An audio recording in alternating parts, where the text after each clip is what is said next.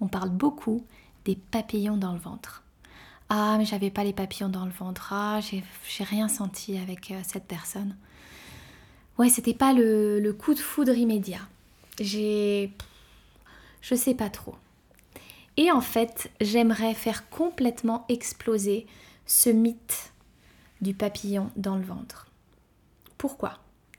Parce qu'en fait, lorsque l'on a des papillons dans le ventre, ce n'est pas un signe positif. C'est au contraire un red flag qu'il faut vraiment, vraiment, vraiment euh, valider et qu'il faut garder en tête.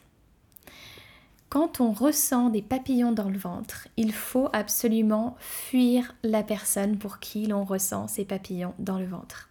Et bien pourquoi?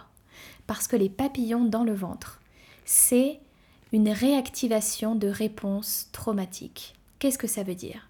Ça veut dire que la personne génère chez nous une sensation de danger, une sensation d'instabilité qui est familière.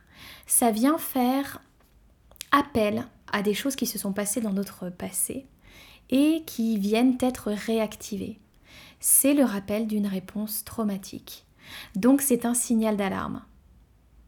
Par conséquent, ne faites pas l'erreur de considérer les papillons dans le ventre comme quelque chose de positif qui va vous ouvrir la porte euh, d'une relation passionnelle, passionnée.